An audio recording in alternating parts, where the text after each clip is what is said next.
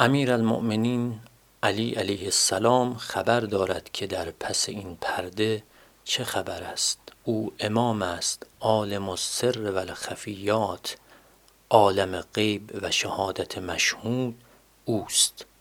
می‌گویند در آن ماه رمضان هیچگاه افتار آن حضرت از سه لقمه تجاوز نمی کرد و میفرمود من دوست دارم که در هنگام رحیل گرسنه باشم.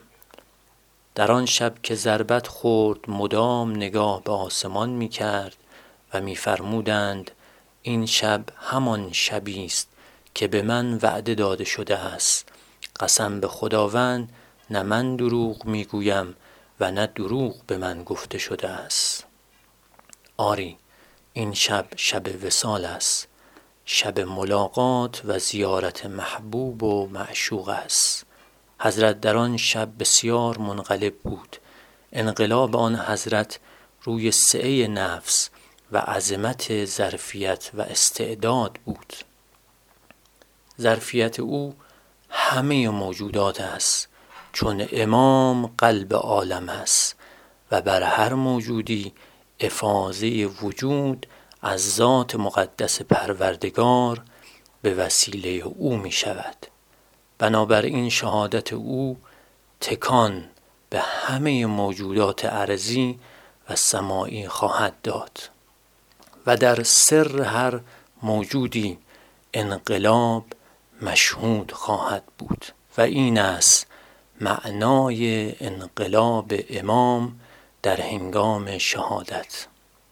سیمای مبارک و چهره منیر حضرت امیر المؤمنین علیه السلام حکایت از ظهور همه موجودات می کند و قلب مبارکش به تپش قلب همه موجودات می تپد سعه امیر المؤمنین از آسمان ها و زمین و تمام قلوب بنی آدم و قلوب جن و ملک بیشتر است. او حائز جمیع مقامات ملک و ملکوت است. او دارای مقام ولایت کلیه الهیه و متصرف در عالم امکان است و چنین حرکتی لرزه به عالم وجود خواهد انداخت.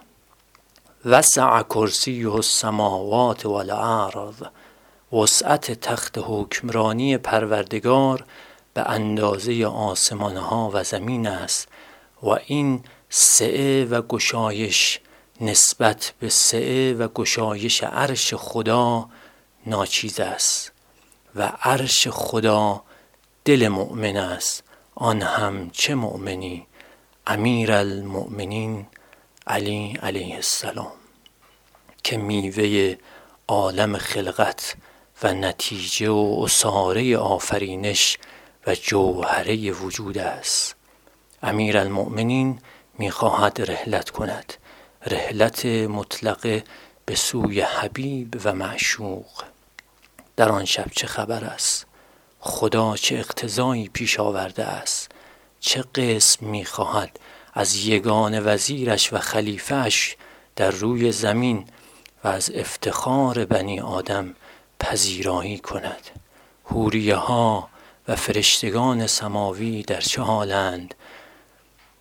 در مرغان هوا و ماهی های دریا و جنبندگان روی زمین این حیاهو و قوقا چیست؟ سنگ ها چرا به جای اشک روان خون می گریند انبیا ازام و پیامبران مرسل در چه حالی هستند و چگونه انتظار مقدم علی را دارند؟ حضرت رسول الله صلی الله علیه و آله و سلم در چه حالی است؟ سخن سربسته گفتی با حریفان خدا را زین معما پرده بردار.